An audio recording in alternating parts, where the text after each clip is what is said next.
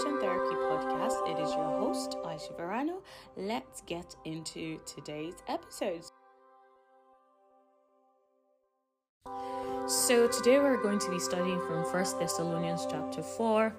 And so let's get into it. So Paul continues in this letter and he's talking to the brothers and sisters, basically the church in Thessalonica. So then he starts saying to them that he is following up on teaching them um, with respect to how to live for God and how to please God. So he says to them that he's appealing to them to continue to grow through the teachings that he's giving them and, you know, just continue to grow in Christ, basically. And then he talks about what God's will is for them. And so I'm going to start reading from verse 3 now, um, where he talks about what God's will is for them and I'm going to be reading from the Passion Translation. So let's get into it. So, verse 3 God's will is for you to be set apart for Him in holiness, and that you keep yourselves unpolluted from sexual defilement. Yes, each of you must guard your sexual purity with holiness and dignity not yielding to lustful passions like those who don't know God. There's honestly so much that can be said in here. There is so much that can be said. But when I think about it, I think about the fact that the Bible talks about our body is the temple of the Holy Spirit. And so, if we are the temple of the Holy Spirit, I remember back in the Old Testament, the way they kept the temple was very precise and you know they were just not even bold enough to come to the temple if they had sinned. Instead there was the high priest who was appointed right by god basically um, and who will sacrifice who will make sacrifices based on you know the sins of the people basically to come before the presence of god to even be able to enter right? So he couldn't just like randomly just casually walk in, right? But when we give our hearts to Christ, he becomes we become his temple. He comes to live in us and we become his temple. So if you think about the reverence in which they used to guard the temple back in the day, even when David wanted to build a temple, remember it was everything. He wanted to build God a house. And he literally had all the specifications. It was very specific. It wasn't just like, you know, I'm gonna just build God just somewhere, right? So if we think about it, we are his living tabernacle, we're his living temples. So when we leave our house, we carry the Holy Spirit, we carry God.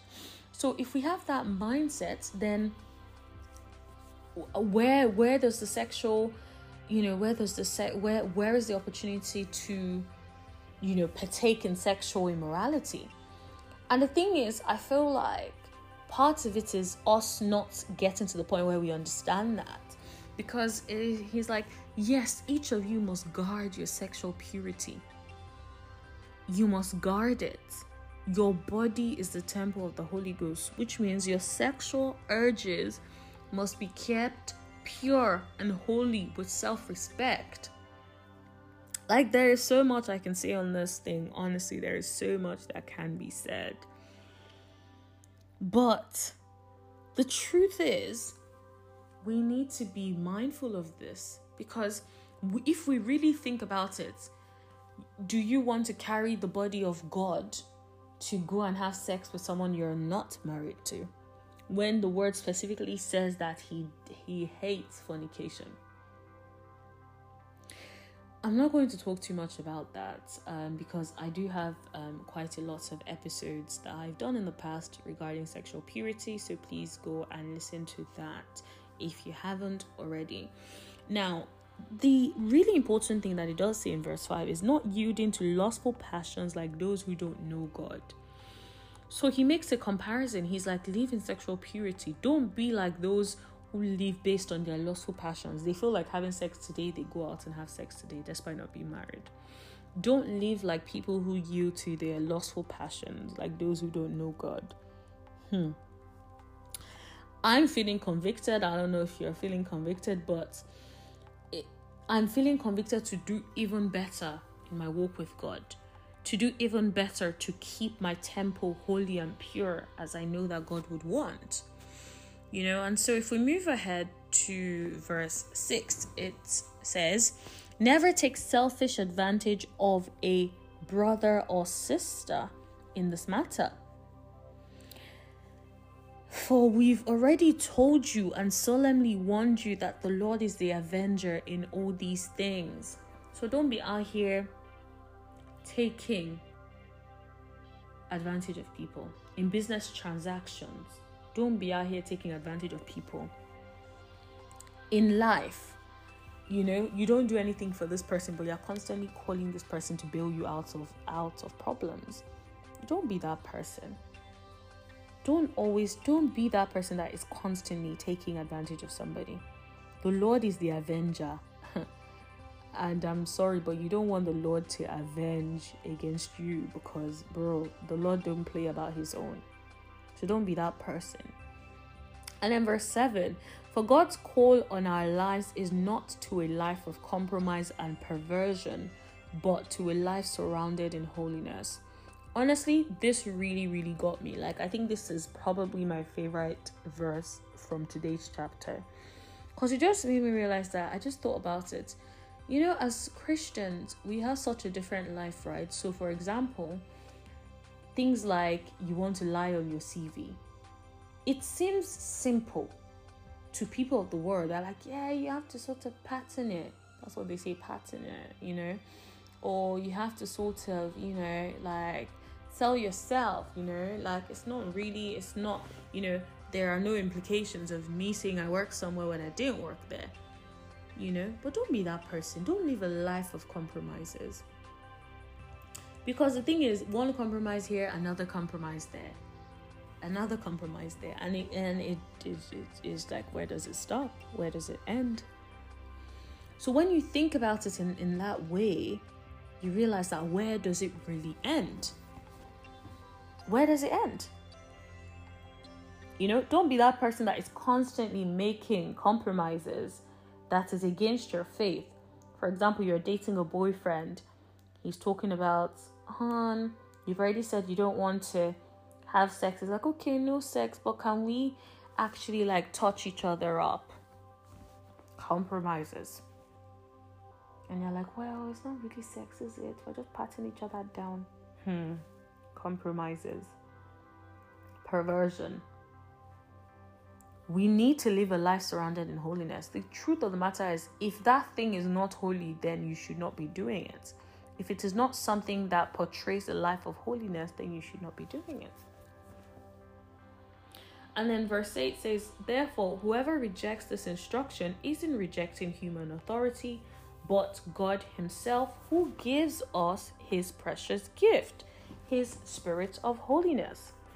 So if you reject the instruction that Paul is given, i.e., flee from sexual immorality, don't use people, don't use and abuse people, don't live a life of compromise and perversion, that means you're rejecting God's authority. That means you're rejecting His precious gift that He's giving you the Holy Spirit, the Spirit of holiness, the Spirit that allows you to be holy, the Spirit that makes you holy, the Spirit that makes it easier for you to do things right. And then if we continue reading, there is no need for anyone to say much to you about loving your fellow believers, for God is continually teaching you to unselfishly love one another. Unselfishly love another. And you know, in Greek, in the Greek, I can't even pronounce it, but it basically talks about it being a God teaching of divine love, which came to us through Christ Jesus. So God basically taught us to love by giving us his son. So he's teaching us, okay, think about the perfect love that that brought that about, right? God was like, okay, I'm not going to look at their sins. I'm not going to look at everything and the fact that they don't deserve it. And I'm not going to look at everything that their ancestors have done. No. Instead, I'm going to come, speak the word, and the word became flesh. Right? in Christ, right? So God now came down in human body as Jesus Christ. because he loved Lord. What greater love is that? Is there? And he wants us to have that level of unselfish love towards one another. And then Paul, in this instance, was talking about like he had heard that they're known throughout Macedonia for showing, you know, unselfish love, and he, he encourages them to continue in it. He said they should let it flow more and more and more. And then verse 11, which I really like, goes on to say, aspire to live, aspire to lead a calm and peaceful life as you mind your own business. Mind your business and earn your living, just as we've taught you. By doing this, you will live an honorable life, influencing others and commanding respect of even the unbelievers. Then you will be in need of nothing and not dependent on upon others. Aspire, that means you make it your driving ambition, make it something, make it a goal for you to live a calm and peaceful life mind your business. The word I said it, mind your business. You know, he's made it clear, mind your business. It's not everything that you get involved in. Focus on your business, focus on your walk with God. It's not everything that you need to gossip about, it's not everything that you need to give your two cents about. And then he goes on to say, when you choose and aspire to live a peaceful life and calm life and you mind your business, you will live an honorable life. You will live a life that influences others. You will live a life that commands respect. People, even people that don't believe in God, will be looking at you and be like, ah, ah this person does not gossip. This person does not live like this. This person does not live like ah, ah. Person is really a Christian through and through. And that is what you want. You want your life to really preach the gospel to people and for them to be like, wow, I have to be a Christian. for them to be like i have to be a christian like this is this this person the way this person is like i need i need some of that and so then he moves on to a slightly different topic and talks about you know he wants them to be certain that those that passed away are going to rapture basically i'll explain it in a moment but he starts basically saying to them that he doesn't want them to grieve grieve the way other people grieve, right? The way people that don't have a hope in Christ grieve, right? But he wants them to grieve differently because the dead in Christ will rise again, right? So if we read verse 14, it will make more sense. For if we believe that Jesus died and rose again, we also believe that God will bring with Jesus those who died while believing in him. Okay? So basically all the believers that died previously. So if we really believe that Jesus died and rose again, we also believe that God will bring with Jesus all those who died despite believing in him, okay? So then it goes on to say in verse 15, this is the word of the Lord, right? So then he's now telling them this is the word of the Lord, right? So it's sort of used to explain something that was a prophetic speech right? So something that it is that is going to happen, right? So it's almost like you're praying and then you get a prophecy. Right? So it's like this is the word of the Lord. We who are alive in him, it's like God is speaking, right? God is reveal revealing something to Paul in this instance, which is now communicating with them. Okay. So he's saying, We who are alive in him so, all of us, all the Christians that are alive right now, right, at the time of rapture and remain until the Lord appears. So, those who don't die until Jesus comes, right, will by no means have an advantage over those who have already died, for both will rise together.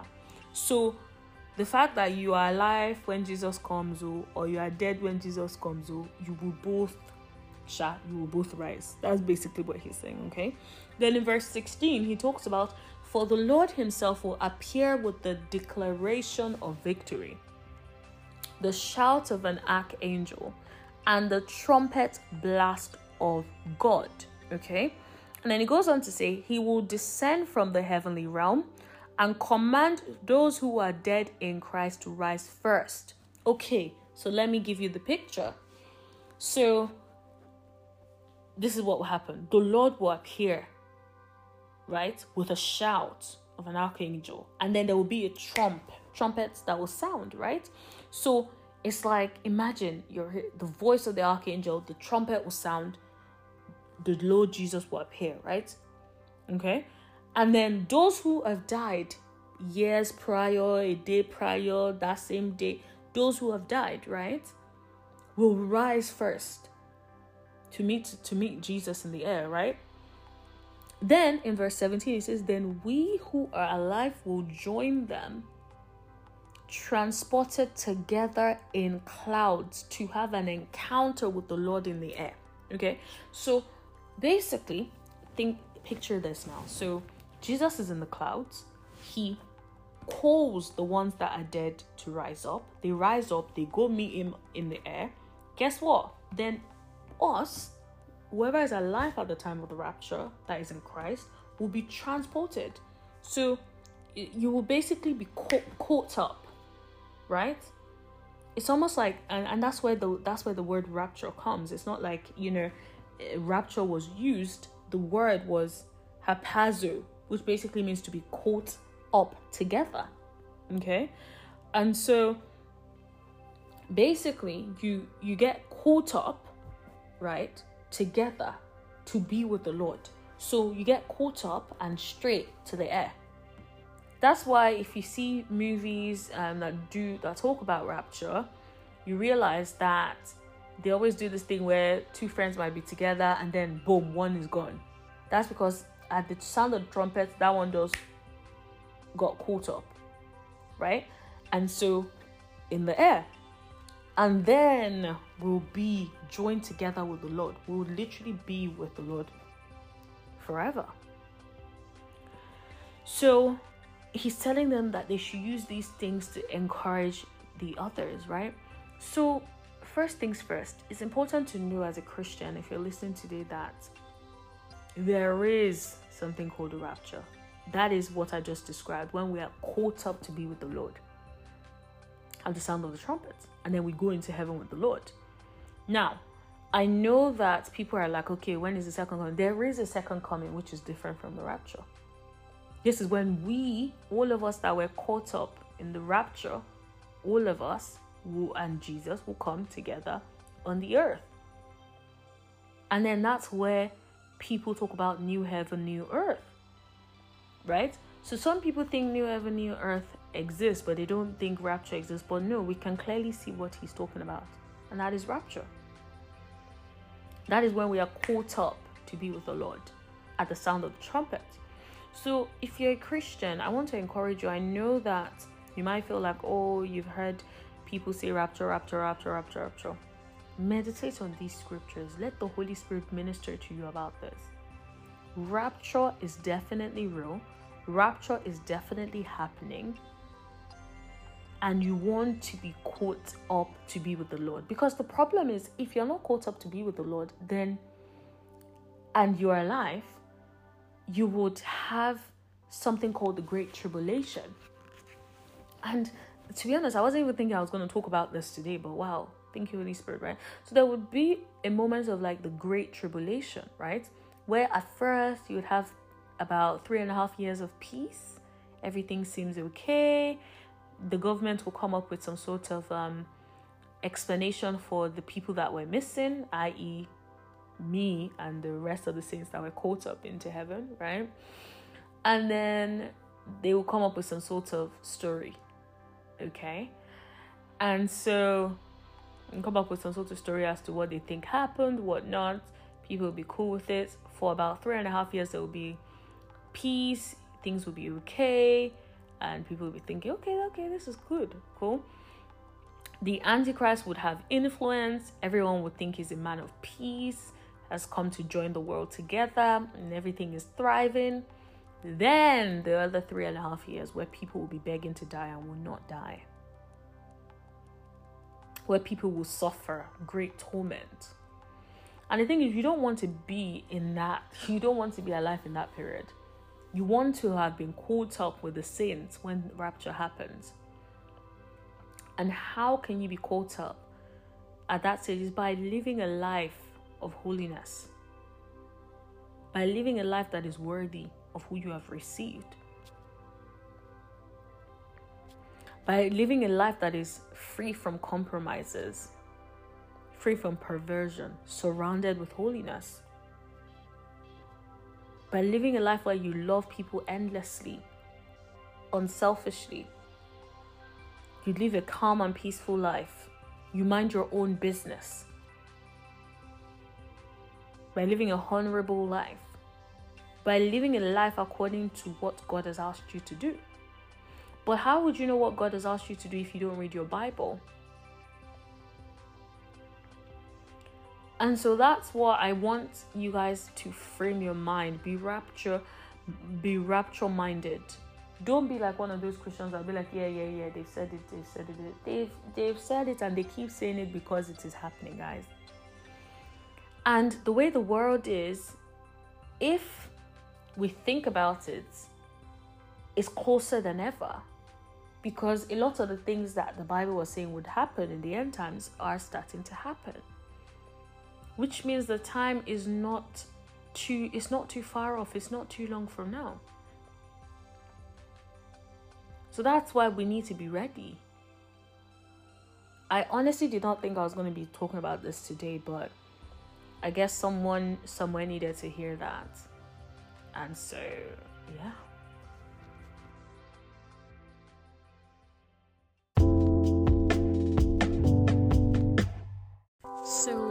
before we end today's episode, um, if you have not said the prayer of salvation, which means that you have not given your heart to Jesus Christ, I want to give you an opportunity to give your heart to Christ now. Um, so, one of the big things that I have to emphasize is the fact that you have to believe completely um, with all of your heart and you have to speak forth. So, which means you have to say it um, whilst believing in your heart. Now, it is not enough to believe, you have to believe and speak, um, and it's not enough to speak without believing, so it requires both. So now I'm going to say the prayer of salvation, and I need you to repeat it after me. O Lord God, I believe with all my heart in Jesus Christ, Son of the living God. I believe He died for me and God raised him from the dead. I believe he's alive today and forevermore. I confess with my mouth that Jesus Christ is the Lord of my life from this day. Through him and in his name, I have eternal life. I am born again. Thank you, Lord, for saving my soul. I am now a child of God. Hallelujah. Praise the Lord. If you have said this prayer, welcome to the family of God. You are now a child of God. You are now born again. You can confidently say, I am born again. Glory to God. And so now, if you want to learn more about how to live your life as a born again Christian, I will encourage you to go back and listen to every single episode on this podcast. Just keep listening, and you will continue to see the transformation in your life. And also, I will encourage you to go out there, go on Google and search for Now That You're Born Again by Chris Oyakhilome. And if you review that, you will see in the book it explains carefully what happens now that you've given your heart to Christ. It explains clearly what you have received as a child of God. And so I will encourage you to actually go and read the book. It's a really short book, it's a PDF um, version, and it's as free online too. And if for whatever reason you're unable to get the book, just send me a direct message on Christian Therapy um, um, using the Christian Therapy ha- handle um, on Instagram. Um, yeah, so just send me a direct message and I will organize for it to be sent to you. So, yeah, thank you so much um, for listening to today's episode. God bless you, and I will see you next time. Bye.